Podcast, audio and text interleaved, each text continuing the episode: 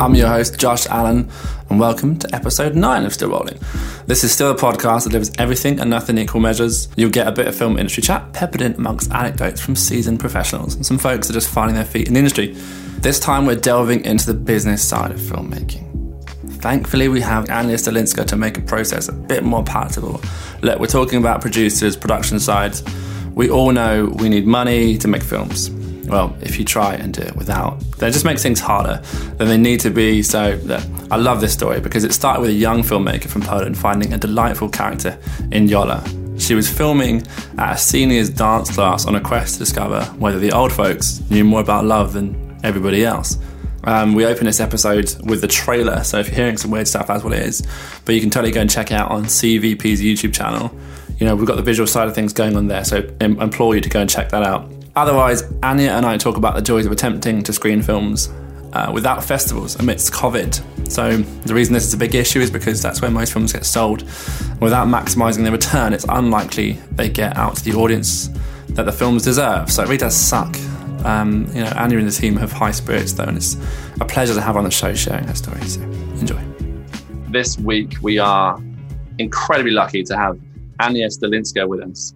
She is, a, I think, producer, co-producer on this incredible project called Lessons of Love, which is in conjunction with HBO Europe, and it's just an incredible story uh, about an elderly woman who embarks on finding out what life is all about at the age of 69 years old when she leaves her husband. But I'll let the trailer do the talking, and then we'll get into it with Anya.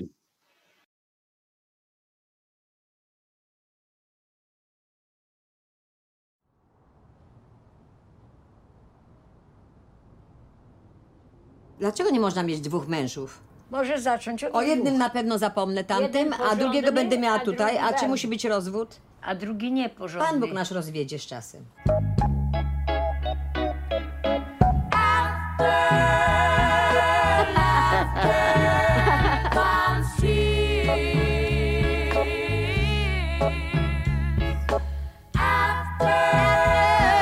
Jak ci się to podoba wszystko, co ja robię? Że drugiego będziesz miała tatusia? Ja na twoim miejscu to nie zastanawiałbym się nawet me.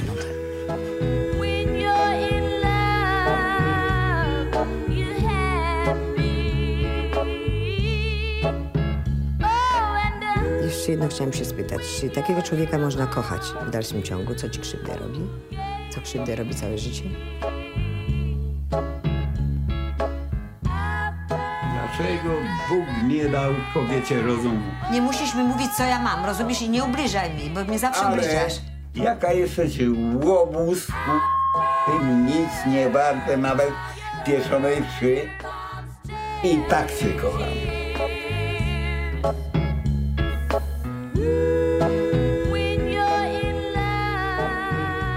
Kiedy będziesz już ze mną mieszkać trzeba? Ale jak się nie będziesz ze mną sprzeczał, nie będziesz się kłócił. Będę się Bo kłócił. ty... No to będą tak zwane ciche dni.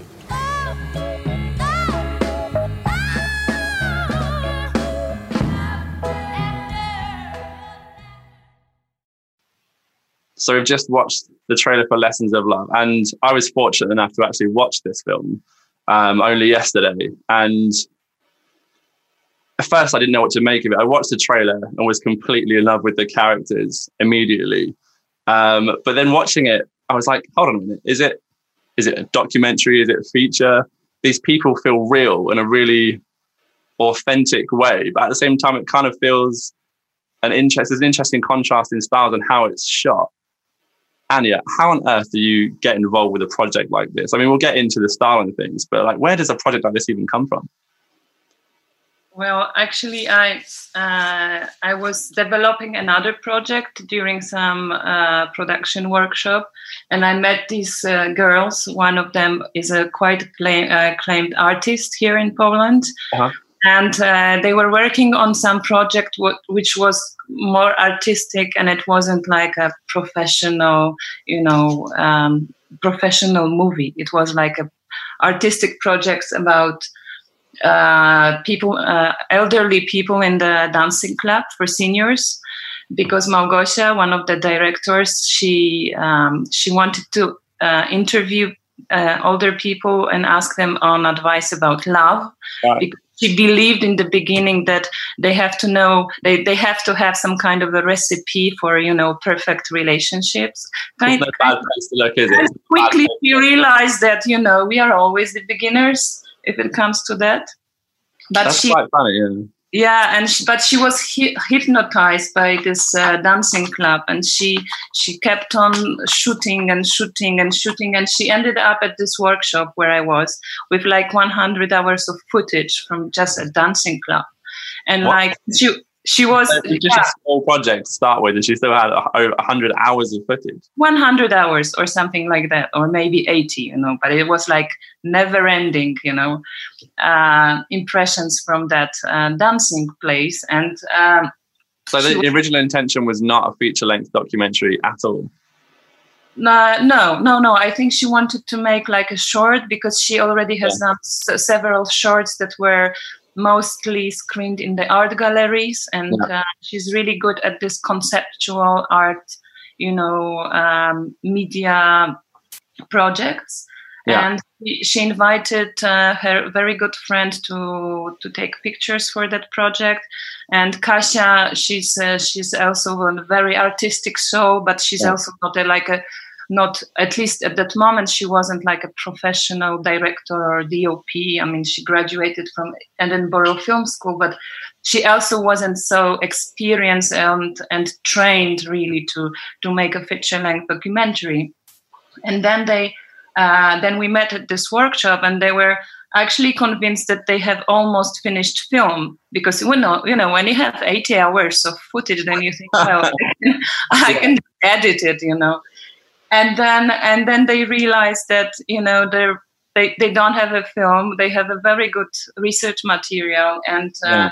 they thought they don't need a producer as well Amazing. so they ended up you know with the knowledge that actually they are just at the beginning of the process and they do need a producer and Where did that come from? Was that your it was that your uh, insight into the procedure, or was there other people involved that helped that conclusion? everybody said it you know like all other participants of the of the of the workshop you know with other pro- there were people with other projects and like it was obvious that they need someone who would guide them and they, there is Yeah, yeah, actually potential for a like a real professional feature length documentary which they, they have never done before Yeah, yeah, yeah. and it was obvious but even they sensed it already that there is only one protagonist in that film Well, you know, yeah.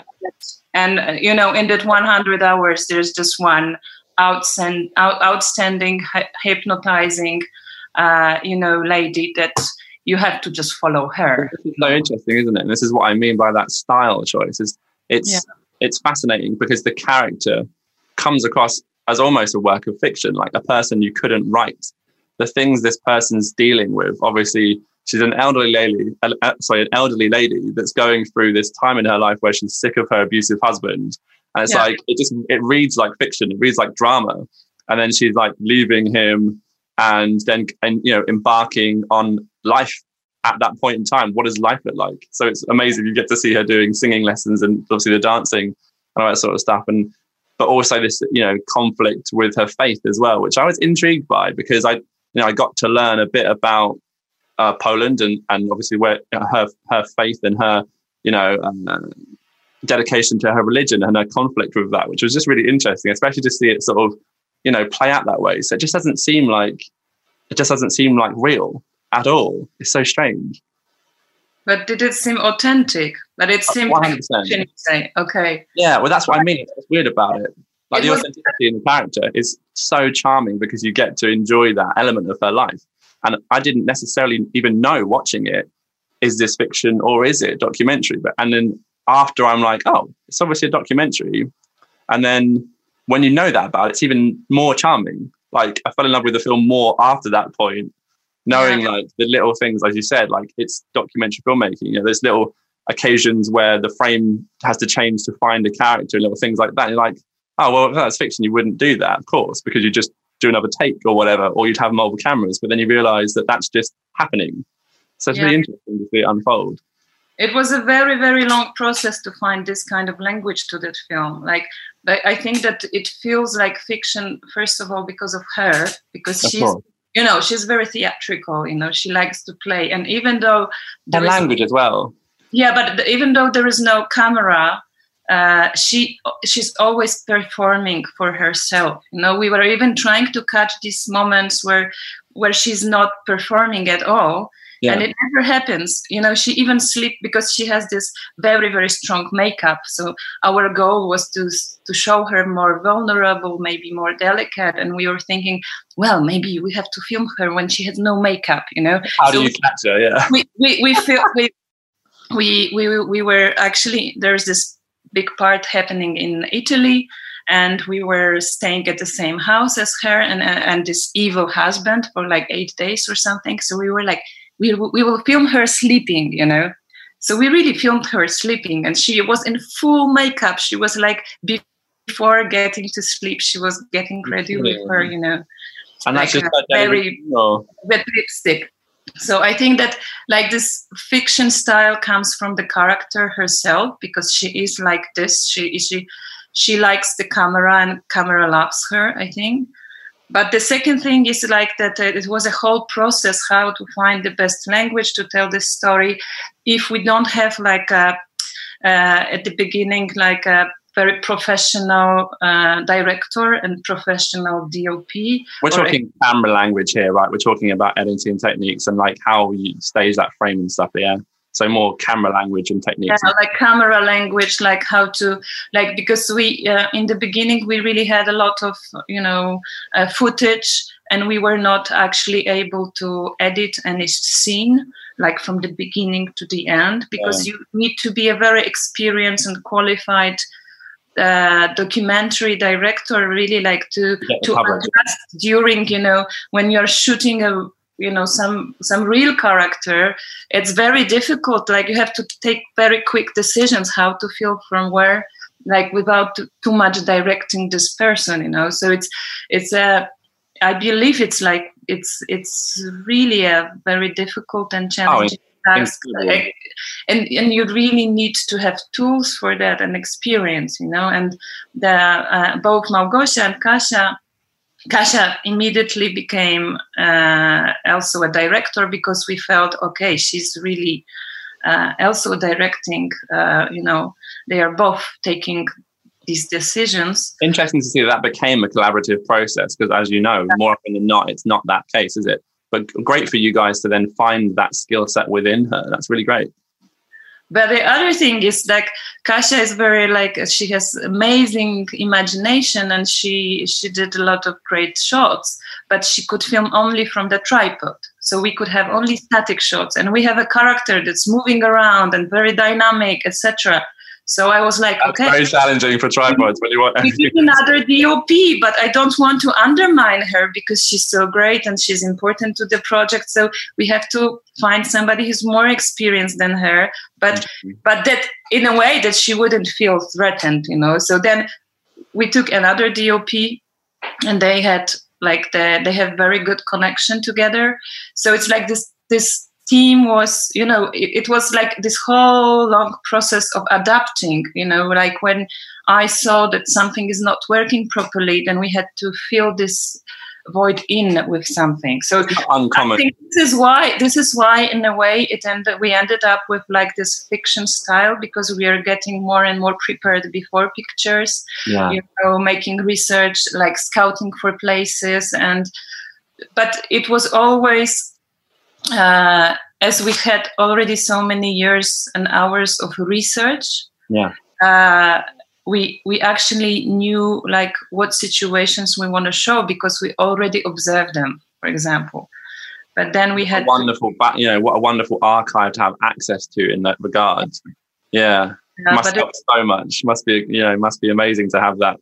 Yeah, it's just so funny when I really think about this story. Like, it kind of becomes. I keep unpicking it in my head after I've watched it because it's just, it's you know, in so many ways, so incredible to see these characters. But you know, I think about the husband character. I'm just like, wow, watching that and thinking about it is like a work of this is work of fact, and the fact that he just doesn't care. Like he just is who he is, regardless. And like the language, it's like that is an re- abusive relationship, and you're witnessing this unfold. Just like, how do you even put cameras in that situation? How, like dealing with it personally, it was just like, yeah, Oh, he's a bastard, you know. Like we spend. No, I mean really. Yeah, no, you're absolutely right. I don't mean to laugh, but it's, you know, pure evil, you know. But it's uh, and we had a lot of questions because, you know, we see that he's a very bad guy and Yeah. he, most of the time under the influence of alcohol, and it was always, you know, we we had a lot of discussions how to portray him, you know, like how much we can show him because it's not a film about him. But uh, in order to understand right? her, if we want to understand her and what she's been through, we have to show him in a way. So I think in a nutshell, that kind of does bring my Yeah. point around because the reality is that, isn't it? It's like the charm of it is the fact that she's dealing with that adversity and that problematic situation yeah, in a very healthy way, but she's endured it for what, 40 years? It's like, Fine. wow, you know, like, but just the testament to her character. She's such a wonderful person that like just deals with this in such a matter of fact way. It's like, for better, for worse, I'm Yeah. dealing with the situation. I've got myself into the situation, and this is what I'm doing with my life. And then, you know, she, she even has the duty of care to talk to her kids about her new boyfriend and stuff like this. And it's just like, again, you couldn't write it, but at the same time, it feels like fiction. It's so strange. No, we didn't write it. We didn't stage it so much. But but but the fact that sometimes in some situations you have two cameras, it makes you feel also. Of course, being able to cut between the two things, you But for example, there is this one scene that we ha- we we shot even with three cameras. When she's going on a date with this new boyfriend, when Yeah. she's so elegant and they are sitting in a restaurant, I was going to the scene, yeah. and and we actually just uh, put three cameras on tripods. Mo- Two two were outside the restaurant. We were filming through the window. One was inside, and we just left them. We just left them for two hours. So you know, it's in a way it's staged because we like we have chosen the place where they would go for a date, which they were actually planning. But then we were not interfering the scene. It was like we just asked him uh, that uh, if he could talk to her about uh, her moving uh, to his place. That's all. Yeah, it's a very interesting conversation regarding documentary filmmaking, the whole interference versus stage. Because obviously, as you know, a lot of the modern documentaries work on this retrospective. They're t- telling stories that have already happened maybe 20 years ago, and they're Yeah. utilizing archive, but with obviously, uh, you know, a narrator, but it's part of the story. It's very interesting to see the different styles of these things take place. But that's the thing is like, do I have a problem with that? Absolutely not. Because in this Yeah. situation, you're just dealing with a situation they're already going to be in anyway. Of course, you're having to set cameras up and they're aware of it. And I'm sure they're, well, evidently that scene plays out as if they're just two people enjoying themselves. But it's so strange, isn't it? It's like, again, I you know, implore people to watch it because that, even that scene playing out, it's just very natural. But his vulnerability is not, it's like, yeah, he's having a very honest and real conversation. But I guess that vulnerability comes with age. I guess, maybe, I don't know. It's like kind of evaluating it, that, that element of it. He's just pouring his heart out. He's just like, right, I'm at the stage of my life and I want you to live with me. So it's like, he's just so sincere about that. But that's what I mean. It just doesn't feel like, yeah, it feels like that's encouraged, but that's just who he is. It's so strange, but wonderful and charming at the same time. Yeah, we were really happy happy with what happened during these three hours. You know, without even you know interfering or asking questions or giving directions. Just Yeah. it was just happening there. So this is, I think that you know, even if you use three cameras, etc., this is the magic of documentary. Well, one of the things that you can Happen like that, you know. yeah, one of the things you can definitely say for you guys is that the ability to see that story for what it is and to see that character is is part of the journey, isn't it, of, of documentary filmmaking? Finding these people, let alone them actually being happy for you to document their life and be a part of it essentially for a period of time is a completely different challenge. And then actually filming it, yeah, it's it's a, such an interesting case study in that regard. But I mean, going on to that, at what point did you? Of course, you've got some incredibly amazing partners on this project. Uh, project, HBO Europe for one. Like, how did you even get involved with those? That's like that's an that's a big deal.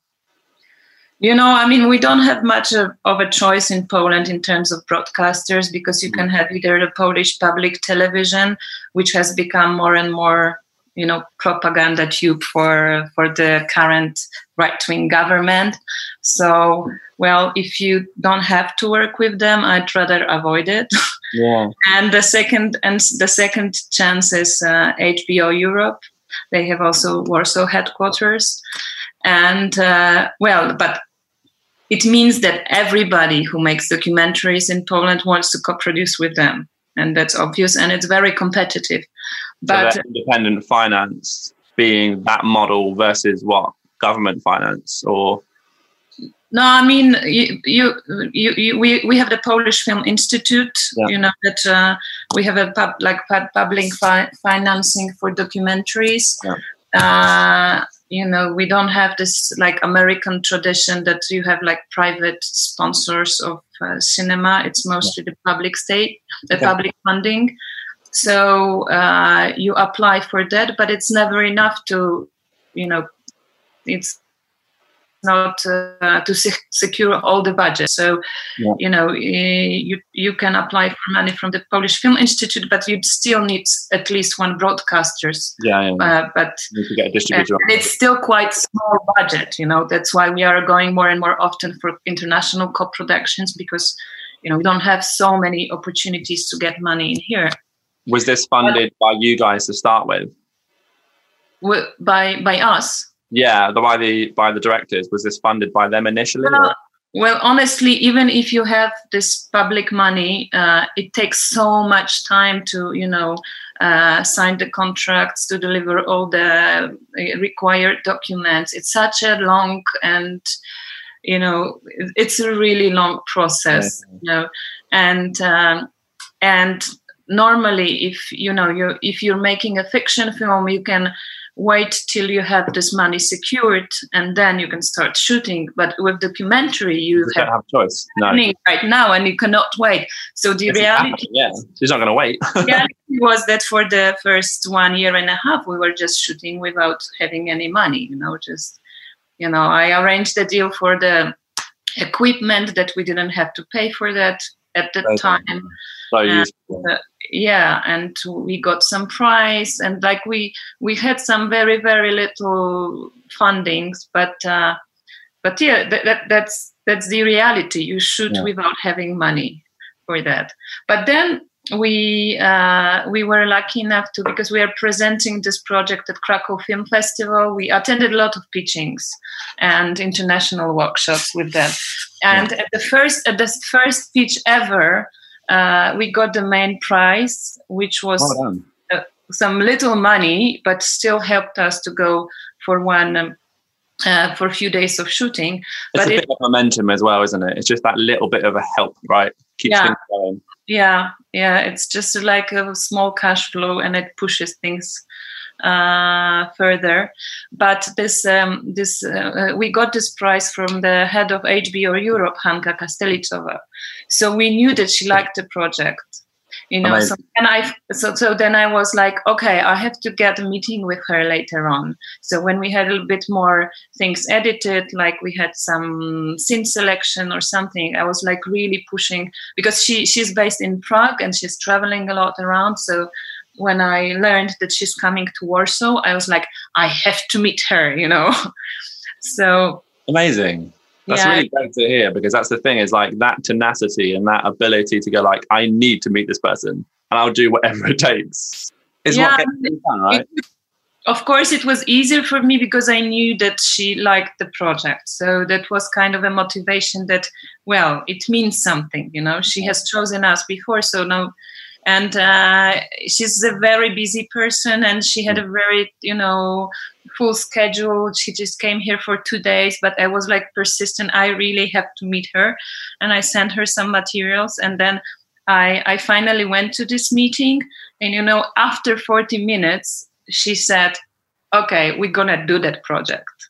And I know that it doesn't happen really often because all these, and it's not only HBO, it's like most of these broadcasters these days, they don't have to com- commit early, you know. What no?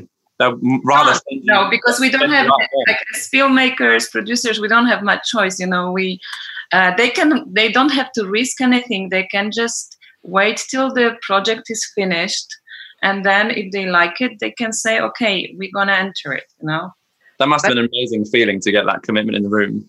yeah yeah i mean it was like for me it was obvious because i felt it's such a great film you know it's gonna be a great film Yeah. but i'm sorry Oh, don't worry about it. You can always It's a- it's It's the real world. It's the real world. It's, we realise that we're lucky enough to have your time today. So yeah it's a uh, i'm making another film uh, about the oldest dj in poland her name is vika and she's just calling me so it's funny. amazing. Well, we'll definitely get onto that in a second for sure. Back to HBO though, it must have been amazing to get that that approval in the room, right? yeah so that was great. You know without them we wouldn't be able to to to complete this film. It would you know it would be really difficult to find you know funds or it would be much much more difficult probably. I mean we would finish it but i would have to go for a few international co-productions probably. And so yeah What are the challenges of working with a company like HBO? Like in terms of creative control, do they want to interfere with the you know the creative direction or with any of those sorts of things? Is that a problem or a challenge? Officially, yes, because that's a kind of a contract you have to sign with them that they have rights to final cut, and it's like unnegotiable. Negotiable. But uh, actually, we had a really very smooth cooperation. It's Yeah. like, you know, like all these meetings that um, where we were meeting from time to time just to discuss the new footage, to discuss the rough cut, or it was just like more supportive for us than uh, it was. It was great, you know. It's like what you not you you wouldn't normally expect from such a big company, you know, with their own rules and Yeah. like agendas, etc. But I think it's like because it's Hanka Kastelicová is um, she's a she's a former film filmmaker herself, and uh, Different kind of respect for the craft. I guess that she I like the same kind of movies that she does. So I think that that maybe helps, you know. It's so we never ever had even one situation when they were fighting for some other I don't know ending or for some other direction of the Yeah. film. It was Definitely a compliment to the company and a compliment to her though. Like you know, having respect for picking the project that she believed in and then not interfering with it. Because you hear so many horror stories about, you know, big studios or wherever, you know, someone sold a script, you know, narrative world, and then it's like, oh, we're going to make, as you said, you know, you're contractually obliged to commit to that film now. You've taken the money, you're going to make the film, but at the same time, you also, you could be in a problem where you sit and you go, oh, well, we're just going to change it now. it's like, whoa, what? Yeah. It must be some, yeah, it must be scary people. You cannot die at the end. You have to change that. it to thing, you know. It is great to hear that HBO were really supportive in that regard. Did you have any other partners? Uh, no, we just had money from regional funds and Yeah. uh, from the Polish Film Institute and from we had, well we had partners with in-kind support like uh, you know the rental company. Helping you out with the kid stuff, yeah. Actually, it's a it actually film. So it's it's very. Uh, I don't know. It's it, it's really great that you say that it looks like fiction, although it has made with such a small budget in the end. So It's really interesting, as I said. Like, obviously, you can see how the camera language evolves throughout the movie because there's yeah, it's uncommon for obviously documentaries to court multiple uh, contributors, whether it be directors of photography or archive from other materials. But obviously, this is a story that plays out linearly. So, yeah, of course, it's going to naturally evolve because you're going to see the passage of time. That's Yeah. what was sort of like, oh, is this, how is this playing out? But yeah, really interesting to see that, certainly.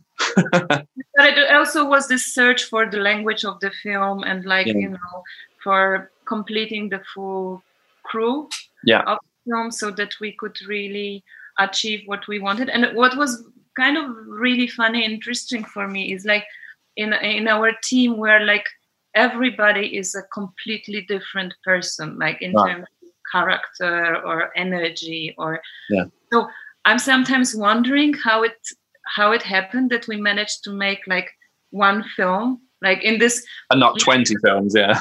yeah because uh you know it it was uh, this Collaboration has to have a direction, doesn't it? it was much more demo- democratic than in a usual film set normally there's this kind of strong hierarchy. You have a director, DOP, and in like that's division of roles. It's here it was very flexible because of these skills. Like some people had some skills but missed other skills, so it Yeah. was, you know, it was very, uh, very fluent. I think. Uh, normally incredibly challenging, but great to see that Yeah. this is the result of but in a way, spirit. For the whole time we were making all the same movie you know? Even if we were talking like if somebody would ask us a question like what this film is about for you? Because when you attend all these workshops they always want you want you to answer motivation? like, Why you one sentence one sentence you have to say what this film is about? And every single person in uh, in our team would say something completely different. And they were like they will never make this movie you know? They will never do it because like everybody's making a different movie. And then in the end you know like hbo was making the same film. Every single person in the team was i don't know it's Story prevails, doesn't it? Though that's the thing. That's the take home, isn't it? The story prevails, and these characters were going to get involved with this film regardless. so we somehow managed Well, I'm very, very happy that you did. I mean, what's next for this? Obviously, I'm understanding that obviously from documentary, there's a distribution path. So I understand that you're at festivals right now. Yeah. So how is that working out for you guys? Obviously, with the current situation, it's not like you can attend screenings and network. That must be incredibly challenging. Well, it's no, you, you, you know, it's it's kind of a challenge to work for a- on a film for three years or three year and a half, and to invest your own money, energy, and everything. Yeah. And all of a sudden, this fucking pandemic is coming. now you would have to cut it out because I was swearing. Sorry. It's okay. It's okay. We have a swear chart that actually Okay. have done way worse than you. So you're doing just fine.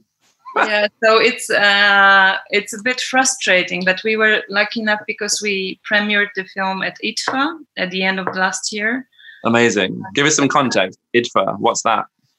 well this is the most um i think the most important uh, documentary film festival in europe Wow. um, we were also really hoping for Sundance because we were like in the last round of selection, Wow. but we had to confirm IDFA before getting the results from Sundance, Oh, which no was way. very uh, like I was almost okay. Let's say no to IDFA, you know. And but then I thought, okay, no, you cannot say no to IDFA. Like you What don't do problem that, to you have. know. What a good problem to have.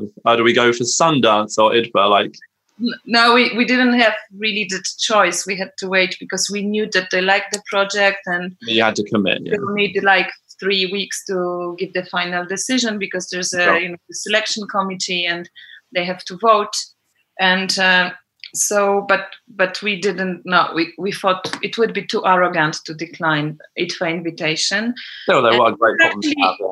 happy for really we were really happy with the screenings we had there because we Yeah. had uh, seven screenings and it was always full house and people were staying after the screening for q and a's and asking questions and it's, and it's uh, it was interesting that to see that it was not only you know uh, women at the age of Yola, um, you know, really that the film resonated with them, but also girls that could be their her her daughters, you know, and I think that. Uh, they could immediately understand her psychology and her story because because i think that everybody has met that kind of person in their lives you know even if it's your aunt or strange neighbor or it's eccentric lady But how much time to really get to know these people? And I suppose from a family's perspective, I hadn't necessarily thought of that, that her daughters would actually get a completely unique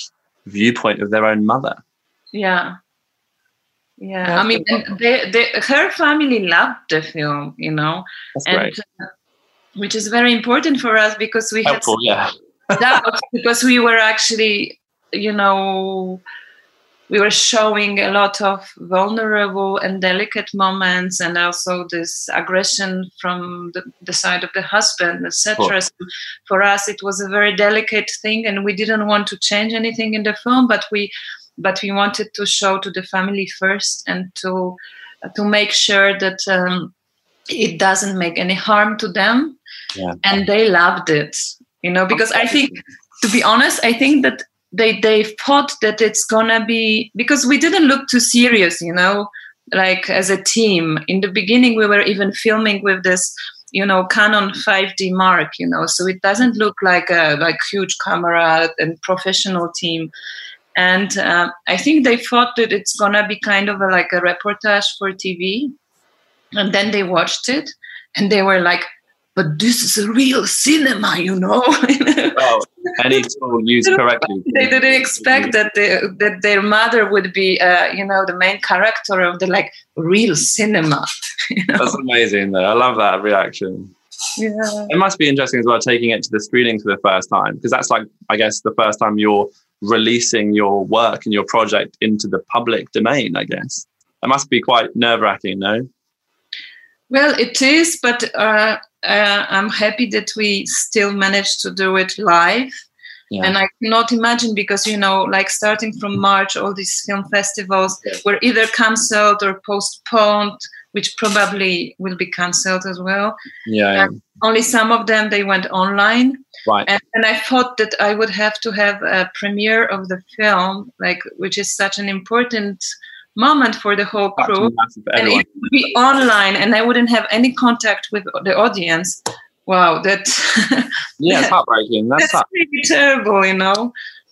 so. What's the plan for the premiere? I mean, we well. I mean, we had this premiere, and then we got a lot of invitations from the from the film festivals all around the world. But starting from March, and we Right. managed to show it in Prague at One World Film Festival, Yeah. and then the festival was cancelled like in in the middle.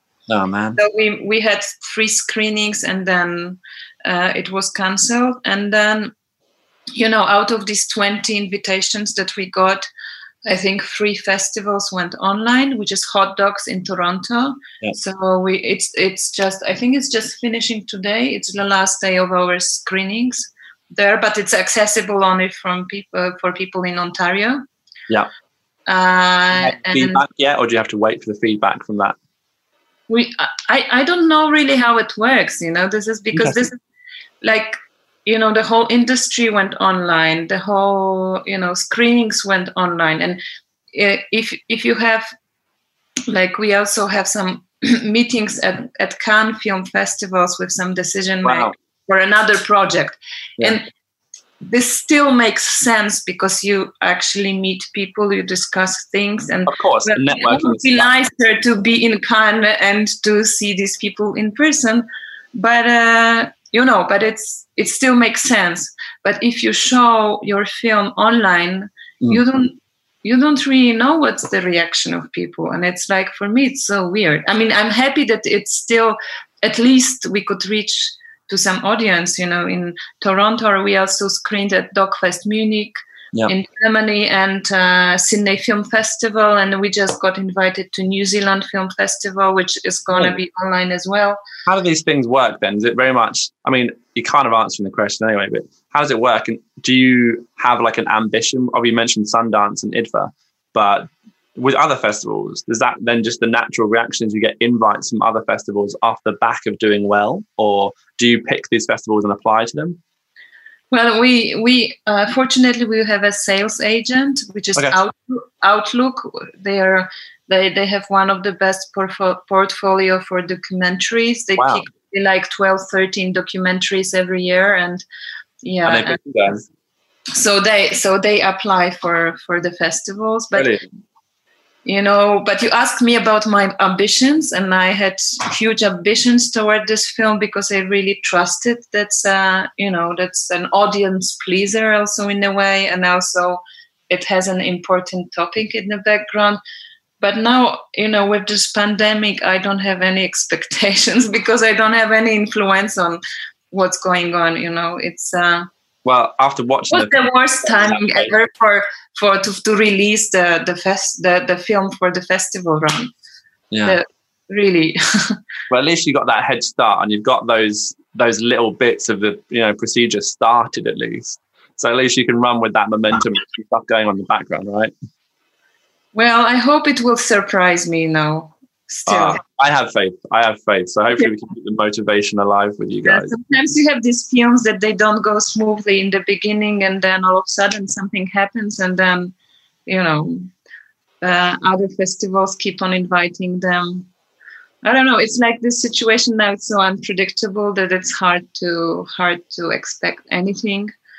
Uh, I mean, we were supposed to be the opening film of the my favorite film festival in Warsaw, which is Docs Against Gravity, Yeah. and it's supposed to take place in May as usual, and it was postponed to September. So I still hope that uh, we will open this film festival in September. And um, Why is that one of your favorite? why? Yeah. Because uh, it's a feast of documentary cinema. I think it's like. The diversity. Well, it's like just people like really cinema is full all the time, even if it's sunny and it's hot and you could do many other things at the same time. People literally go to the cinema. It's it has thousands and thousands of uh, viewers each year, and it has the best selections of documentaries from all around the world. So if I can allow myself, I always try to plan, you know, this one week Yeah. for myself and just to sit truly to sit in the cinema and to watch the best documentaries and not to have like industry meetings or like um, not to you know because there are a lot of film festivals when you uh, as a professional you go there and then you spend most of the time meeting with people Yeah. meeting business etc and they don't really watch films It's easy know? to get distracted but why are we doing this job you know because we love cinema and Really, yeah. this that's why this festival is so great because it's all about cinema i think Yeah, I think for me as well, it's looking at these different festivals. It's easy to get kind of caught up because there are so many festivals these days. Yeah. You know, I'm generally sincerely interested to hear about these ones in different parts of the world because you know I pick up on different pieces of information.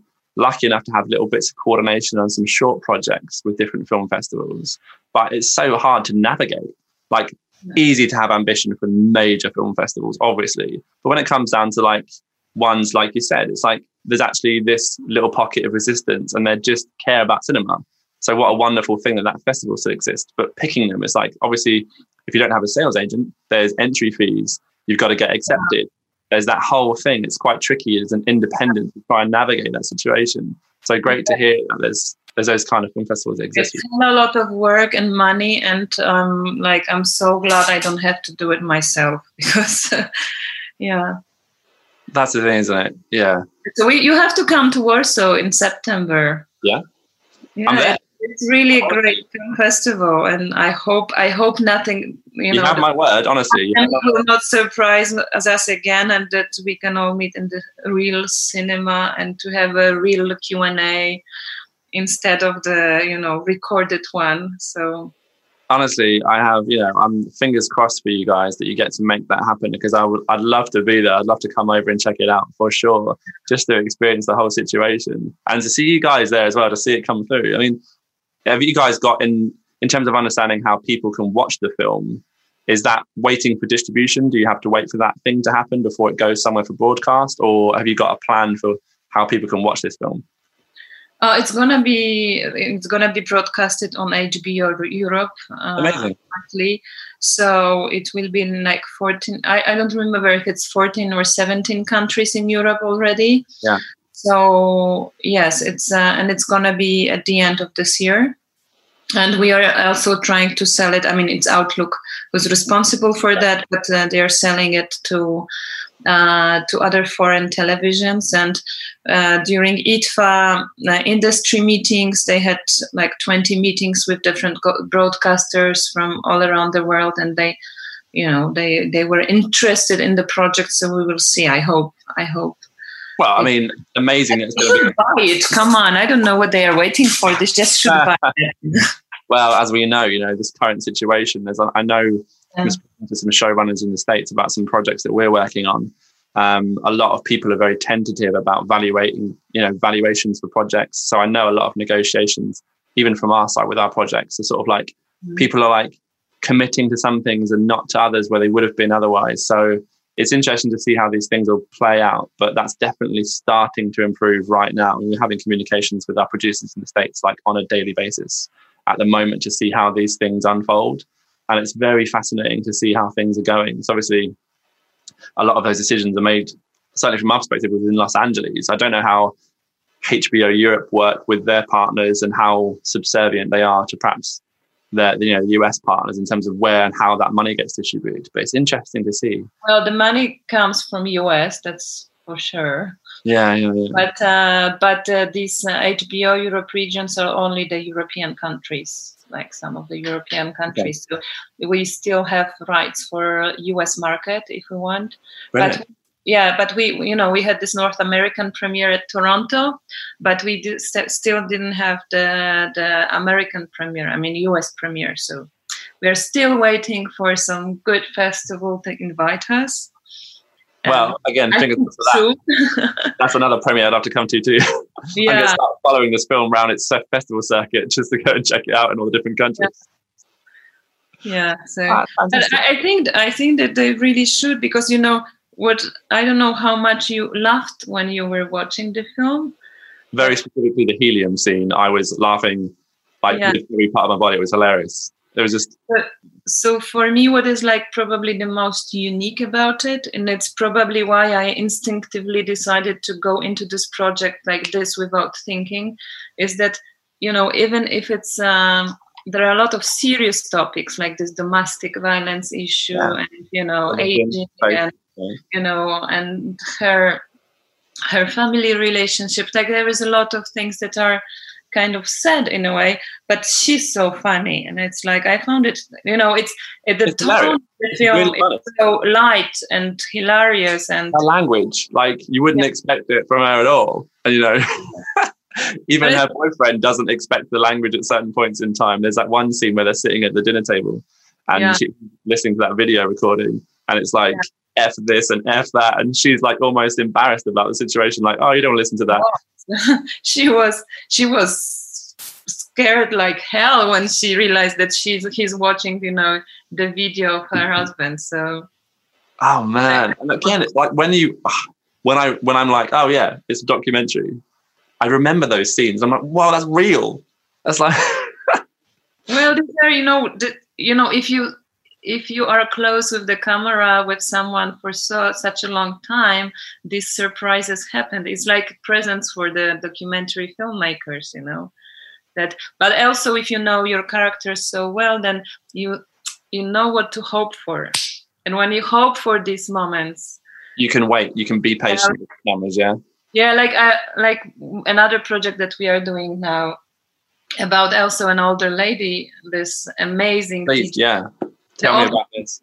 She's the oldest DJ in Poland, and she's such a positive character. You know, she she just didn't realize that she got 81. She still thinks that she's like maybe 40. You know, she's she keeps on saying that uh, 80 is a new 40, and she has this amazing power. You know, but but there are these moments where the limitations of her body are you know giving some little signs like well maybe you are not 40 anymore.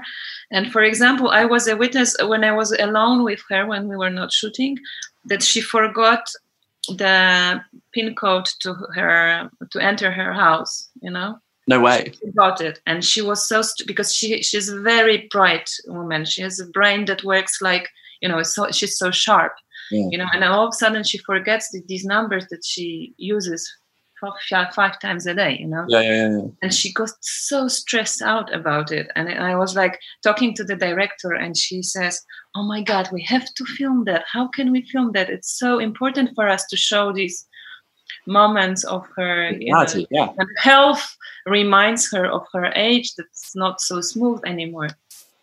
And two days ago it happened when we were filming. She forgot it again. I mean well i hope that she it will not happen too often and i hope that course. she's in great health for you know the, the, the next 20 years but it's you you know if you're That's hoping for exactly what I enjoy about documentary filmmaking, though, is that it can be there's still a tone and there's still a direction that can be mm. adhered to, and it's how you present that information that communicates the story. And obviously, that character is just taking this stuff in her stride. It's stressful, but it's only one part of her day. It's not her whole life. The reality is, her whole life is dedicated to DJing, and like, and that's wonderful. That she like, she's like, yeah, whatever. I'm just going to get on with life. And that's the thing is like, it's very much. You said, you know, some subjects can be hard hitting, of course. People getting old, all that sort of stuff. You know, specifically with Yola, you know, she's getting divorced or contemplating getting divorced and leaving an abusive husband. This stuff could be really depressing and sad, but it's not. It's real life. Uh, Yeah, but I think it comes from the eye of the how do you say the eye of the beholder. of course, perspective. Yeah. yeah, it's the matter of perspective. It's like in Poland we have this huge tradition of like a very heavy documentary cinema, like with this very depressing topics, and we have great we have great documentary films. That's for sure. Yeah. But for example, myself, I was kind of fed up with the tone. Like if you always have to find someone who's just dying out of cancer and he's I don't know and getting divorced at the same time and the next everything is so depressing, you know. And uh, I'm always drowned by the, the characters or topics where you know you can introduce some humor into that because for me it's on the only weapon you can have against you know the set That's how you get through life. world, you know this is How you get through life, right? yeah it's how it's how you get through life so this is like i'm always i realize that all projects that i'm entering or doing myself it's just like in warm ironic tone and full of sense of humor because this is how you can survive i think so But that's it, isn't it? Yeah. And, uh, you know, the directors and your obviously combined vision with this film enables that kind of storytelling to have a place.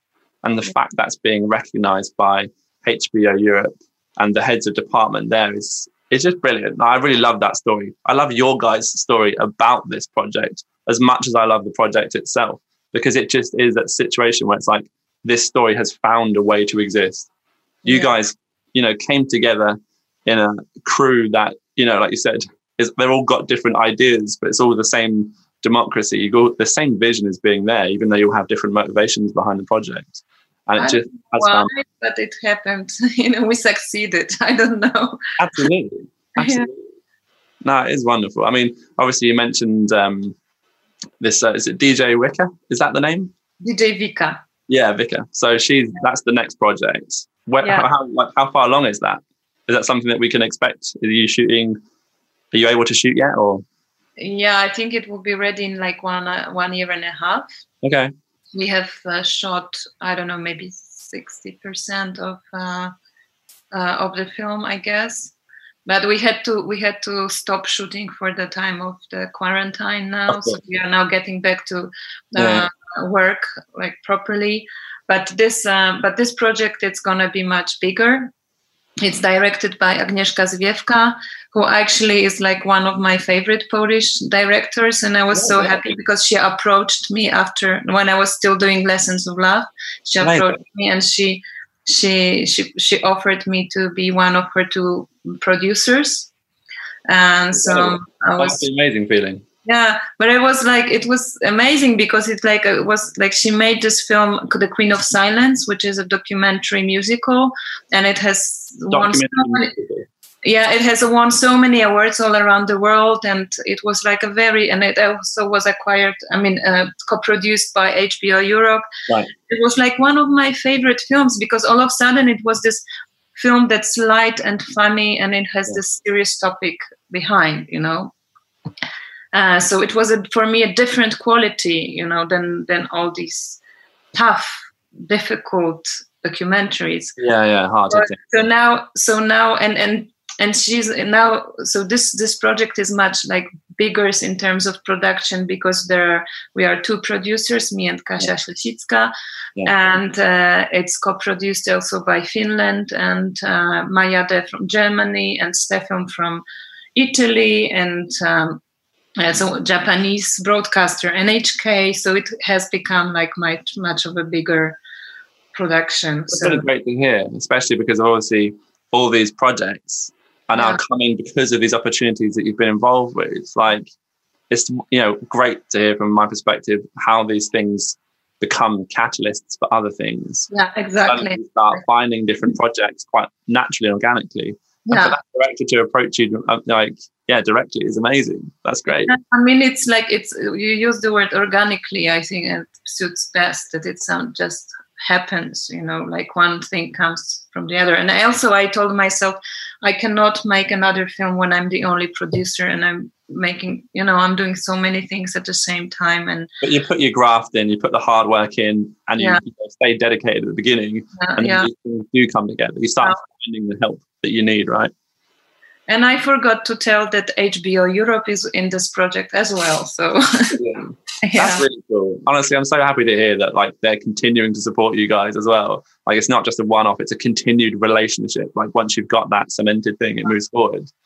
I mean, But just to give you the idea of the film, it's going to, going to be a documentary musical as well. yeah, Uh, it's so it has combined documentary observational scenes when we are following DJ Vika Yeah. in her life, but also there will be because you know she's such a great fan of music and it's all about music and joy of life. Like it's a film about celebration of life, but also about dealing with inevitable because she's getting old, you know and um, but but there are also these choreographed chore- choreographed choreo- choreographed. We'll go with choreographed. choreographed, choreographed musical dancing uh, like dancing scenes What? which are uh, some kind of a representation of her inner world like of her feelings because sometimes she feels depressed but Yeah. most of the time she is at uh, you know she's at the stage as a Sounds uh, very interesting. So, for example, we already mm, shot this scene with the music of Glor- Gloria Gaynor, I Will Survive. Right. And it was like 100 elderly people, like the seniors dancing on the streets of Warsaw and dancing to that music. So, this is a kind of vibe that. I'm starting to get the picture now. Yeah, and now we are preparing for the next musical scene uh, with Michel Gurevich song. I don't know if you know. I can't say I do. I know Gloria Gaynor, but but we are we are trying um, we are we are we are mostly using very famous you know um, very famous big hits or Yeah. sometimes covers of these hits and so that's honestly fantastic. Where can we? Where can I uh, stay up to date with these projects? Is this stuff online? we, we have the fan page at facebook Yeah. like both for lessons of love then we we give all the update uh, regarding the festival invitations and the screening in each country or i don't know broadcasting We'll make sure we share some links so people can have them So- in the so description. you find lessons of love i don't remember it's like just lessons of love documentary i think i just have to check it so good. Yeah it's lessons of love slash lekcja miłości that's the polish title and film It's cool. But I mean, if you Google Lessons of Love, it comes up. Lessons of Love trailer comes straight up. So if you want to check out the trailer again, go and go and Yeah. have a look. There is a trailer and it's also and vika has also the fan page vika documentary musical which is W I K A. yeah. it's with w so Yeah. it's Wika in polish we Yeah. it, it's we we read it vika yeah Yeah. so. Well, that's fantastic. I honestly, I can't wait to hear more about these projects and ultimately how you guys find your way through this wonderful world of the festivals and stuff. And sincerely, I, you know, let me know about the the the Polish premiere in Warsaw of the festivals and stuff like that. Because, like, yeah, I'm all over that. It's going to be good fun. uh, i mean uh, yola the main character uh she was? She sorry You're going to be there? Well, she's gonna be there, of course, with all her best friends and with her boyfriend. You know, everybody's going to come here. But Amazing. she was asked to be the uh, at the cover on the cover page of the main uh, women's magazine, and there's gonna be an interview with her. And That's awesome. yeah, Her we- sense of style is so unique, so I'm not surprised at all. yeah, classy lady. she oh she is. Brilliant. Well, Yeah. Anya, I'm very aware that we obviously we've got you for an allotted time today, so I'm very very grateful for the whole conversation. It's amazing to hear so much about it and to share your story with us. I'm really internally grateful. Seriously.